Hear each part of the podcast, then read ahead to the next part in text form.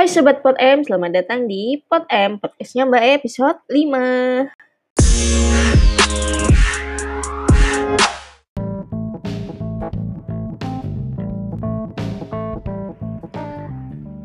Oke, hari ini gue memutuskan untuk membahas sesuatu yang agak sedikit ringan, tetapi semoga di dalamnya banyak uh, pelajaran-pelajaran yang bisa kita bahas bareng-bareng. Nah, apa nih uh, bahasan ringan yang gue maksud tadi? Temen-temen tahu nggak salah satu series fenomenal? Ini seriesnya series, series Cina ya gitu. Judulnya Keras Sakti. Dia dulu pernah ditayangin di mana di Indosiar, gue ingat banget. Dia udah dubbing, jadi uh, gue belajarnya bukan masalah bahasanya sih, tetapi hal-hal di luar bahasa. Nah, gue ini saking cintanya masih keras sakti ini, gue itu sampai hafal uh, detail-detail tiap episode. Kemudian gue sampai sekarang masih ingat juga siluman apa aja yang gue suka dan yang gak gue suka. Siluman yang paling gue benci saat itu adalah siluman mimpi dan juga anaknya si siluman kerbau. Yang pokoknya yang nakal banget itu anaknya. Nah itu itu gue benci banget kalau mereka tuh lagi nongol berdua gitu.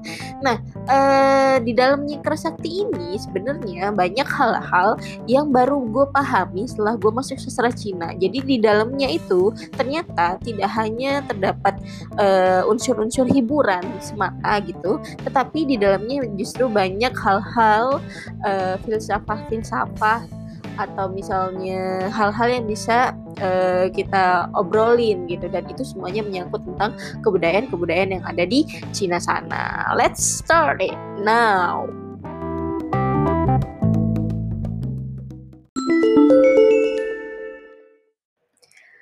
Ajaran pertama yang bakalan gue bahas adalah Konfusianisme. Nah, Konfusianisme ini dibawa oleh uh, Konfusius uh, atau Kungsi gitu. Nah, uh, tujuan dari ajaran Konfusius sendiri itu uh, adalah mencapai masyarakat yang harmonis. Jadi dia objeknya adalah uh, bagaimana uh, manusia. Jadi manusia itu berhubungan itu bagaimana gitu. Jadi intinya antar sesama manusia itu itu yang difokuskan uh, oleh uh, Konfusianisme atau Konfusius gitu. Nah, uh, salah satu ajaran Konfusius yang paling terkenal, yang paling fenomenal. Nggak cuma di Cina, tetapi juga bisa dilihat sampai ke Jepang dan Korea itu adalah wulun. Nah, wulun ini artinya lima hubungan, teman-teman. Nah, menurut Confucius, masyarakat itu bisa harmonis kalau uh, tiap orang yang ada di dalam lima hubungan ini itu menjalankan kewajiban mereka masing-masing dengan baik dan benar. Nah, apa aja lima hubungan itu? Nah, yang pertama adalah hubungan antara raja dan uh, rakyat atau misalnya raja dan menteri, raja dan bawahan gitu. Jadi intinya antara raja dan uh, rakyatnya atau uh, bawahannya. Kemudian yang kedua adalah hubungan antara uh, orang tua dan anak. Uh, kalau misalnya versi aslinya, Confucius itu menulisnya ayah dan anak laki-laki. Kenapa gitu? Karena uh, Cina zaman dulu tradisional gitu ya, itu sangat patriarki. Mungkin sekarang masih patriarki Cina dan juga Asia Timur lainnya ini gitu kan, termasuk Jepang dan Korea. Tapi mungkin kadarnya nggak se nggak separah dulu kali ya patriarkinya ya walaupun tetap ada lah patriarkinya gitu. Nah kemudian ajaran ketiga eh, hubungan yang ketiga sorry hubungan yang ketiga itu adalah hubungan antara eh, senior dan junior. Jadi kayak kakak dan adik. Jadi kakak dan adik. Kemudian hubungan keempat adalah suami dan istri. Nah yang kelima ini adalah hubungan antara teman dan teman gitu. Dari lima hubungan ini uh, semuanya itu berhierarki teman-teman. Jadi ada tua muda, ada kemudian ada bawahan atasan, eh sorry atasan dan bawahan, kemudian ada uh, laki-laki perempuan which is itu adalah suami dan istri gitu kan. Jadi ada hierarkinya. Nah yang nggak ada hierarkinya itu di hubungan yang terakhir yaitu pertemanan. Jadi best uh, dia hubungannya itu bukan based on hierarki tetapi based on trust. Jadi uh, hubungan mereka itu uh, berjalan berdasarkan uh, rasa kepercayaan antara satu dengan yang lain seperti itu. Nah, uh, konsep Konfusius yang Wulun ini itu menekankan bahwa hubungan di lima hubungan ini itu akan berjalan dengan baik dan normal kalau dua arah gitu. Jadi dalam arti gini, contoh misalnya uh, antara hubungan uh, ayah dan anak misalnya. Nah, uh, misalnya gue sebagai ayah ya. Nah, gue nggak apa ya, jangan, eee, gini, gue akan punya anak yang baik kalau gue menjadi ayah yang baik dulu gitu. Dalam arti ayah yang baik tuh berarti gue menafkahi anak gue, gue menyayangi anak gue, gue mendidik anak gue dengan baik. Nah, itu baru gue bisa berharap kalau anak gue, eee, juga melakukan hal yang sama ke gue, ngerti nggak? Jadi dalam arti anak gue menghormati gue, anak gue, eee, respect dengan gue, anak gue, eee, istilahnya nggak kurang ajar lah intinya sama gue, berbakti sama gue dan seterusnya. Jadi, eee, konsep, eee, Wulun ini adalah hubungan yang dua arah, jadi bukan yang satu arah gitu. Jadi kalau misalnya ada konsep bullying misalnya, eee eee, senior dengan junior, nah itu berarti bukan konsep Wulun yang, eee, sebenarnya, tapi ya you know lah, mungkin teman-teman bisa, eee, dijawab sendiri gitu kan. Nah, kalau di Kerasakti gimana? Di Kerasakti itu terlihat di hubungan antara guru dengan murid, kemudian antara kakak pertama Sun Gokong dengan adik-adiknya itu bagaimana. Jadi ada hubungan hierarki di sana, seperti itu teman-teman.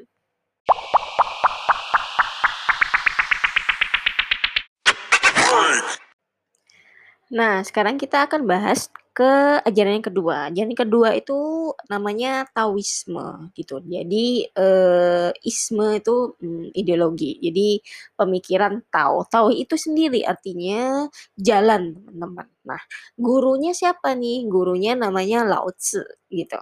Nah, eee, Lao Tzu ini kalau gue nggak salah ingat ya, eee, mereka itu hidup eee, mereka, Lao Tzu dengan Kungzi jadi, eee, Taoisme sama Konfusianisme ini, eee, eranya itu, nggak nggak terlalu jauh gitu loh, gitu. Nah, mereka tuh, eee, jadi berkembangnya itu bisa dibilang, eee, nggak terlalu jauh gitu jaraknya. Nah, eee, perbedaan dari 2 ajaran ini adalah kalau Konfusianisme kan fokusnya itu ke masyarakat, gimana caranya masyarakat bisa hidup harmonis, berdampingan gitu kan, sesuai dengan hierarkinya masing-masing, tatanannya masing-masing. Kalau Tao dia fokusnya lebih ke manusia dengan alam, gimana caranya kita itu balance sama alam, itu dia poinnya di, eee, ajaran Taoisme gitu. Nah, eee, Taoisme ini, eee, di Kerasakti itu terlihatnya di mana nih? Nah, terlihatnya itu di, eee, ini teman-teman, eee, kalau di Kerasakti kan pasti ada tenaga dalam kayak gitu-gitu kan. Terus kemudian bisa terbang lah, lalalili, kayak gitu. Nah, itu sebenarnya kalau misalnya teman-teman, eee, belajar akupuntur nih gitu, nah kayak misalnya, eee, tenaga dalam kayak gitu-gitu, itu nanti, eee, akan akrab dengan istilah Qi. Nah, Qi ini itu, eee, yang juga salah satu, eee, cabangnya dari Taoisme. Jadi gimana caranya kita itu memproduksi dan memanfaatkan energi Qi gitu. Mungkin di Kung Fu Panda kalau teman-teman ingat itu juga ada tuh gurunya si Sifu-Sifu itu, itu juga ngajarin pandanya gimana caranya memanfaatkan si Qi itu tadi. Nah kayak gitu, itu sebenarnya adalah ajaran Taoisme gitu.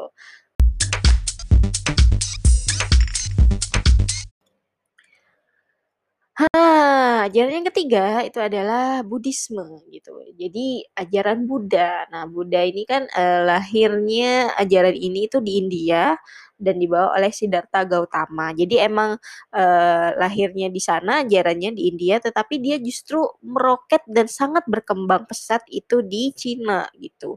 Dan nanti, eee, dia, eee, menyebar sampai di Asia Timur lainnya, termasuk ke Jepang dan dan Korea gitu kan. Nah, eee, kalau tadi Konfusianisme ngatur masyarakat, kemudian Taoisme itu ngatur, eee, manusia sama alam. Nah, kalau Buddha ini lebih ke kayak spiritualnya. Jadi bagaimana kita manusia itu bisa mencapai nirwana gitu.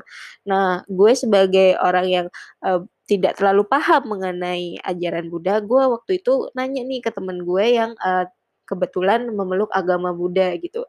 Jadi gue bertanya ke mereka, eee, "Kalau nirwana itu, eee, sama nggak sih sama konsep surga yang, eee, gua gua tahu?" Gitu kan. Kalau di agama Ibrani gitu kan, kayak misalnya Muslim, kemudian Nasrani kan, eee, mengenal istilah surga neraka tuh.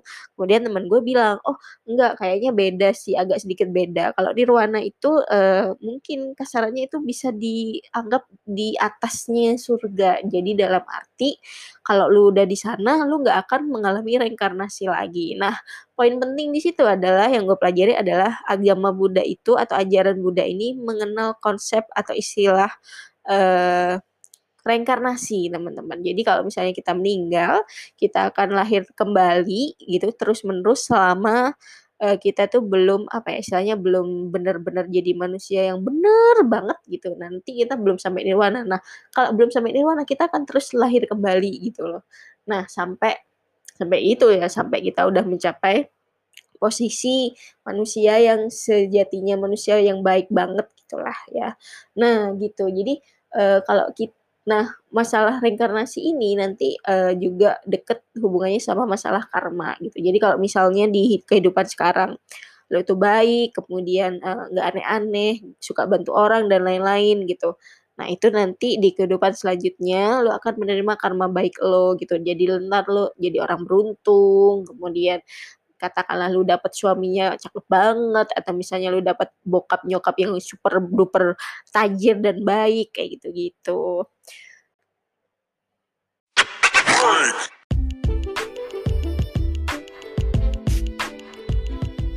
Ya, itu tadi sekilas mengenai sharing-sharing ya sharing-sharing ringan gue gitu berdasarkan uh, apa yang gue tonton ketika gue masih uh, SD atau SMP itu gue lupa. Nah, jadi intinya uh, di dalam kerasakti itu itu adalah karya sastra sebenarnya uh, di era zaman Ming yang di dalamnya itu me bercerita mengenai uh, perjalanan uh, sekelompok orang dalam mencari kitab suci ke barat gitu dan itu terjadinya setting latarnya itu terjadi di dinasti Hang gitu. Nah di dalamnya kerasakti ini bercerita ya mengenai intinya sih banyak ajaran-ajaran situ yang ternyata kalau misalnya digali itu semuanya uh, bisa dilihat di uh, ajaran Sanjiao ini yang itu bermakna tiga ajaran. Nah demikian teman-teman obrolan kita hari ini semoga ada yang bisa kalian manfaatkan gitu. Kalau misalnya ada yang kurang saya mohon maaf. Nah tetap sehat, tetap semangat, uh, jaga jarak, jaga uh, jangan jangan berkerumun dulu ya kalau nggak kalau nggak terpaksa misalnya vaksin gitu ya itu nggak apa-apa gitu. Yang penting tetap jaga jarak pakai pakai masker ke mana-mana. Oke, dadah. Assalamualaikum warahmatullahi wabarakatuh.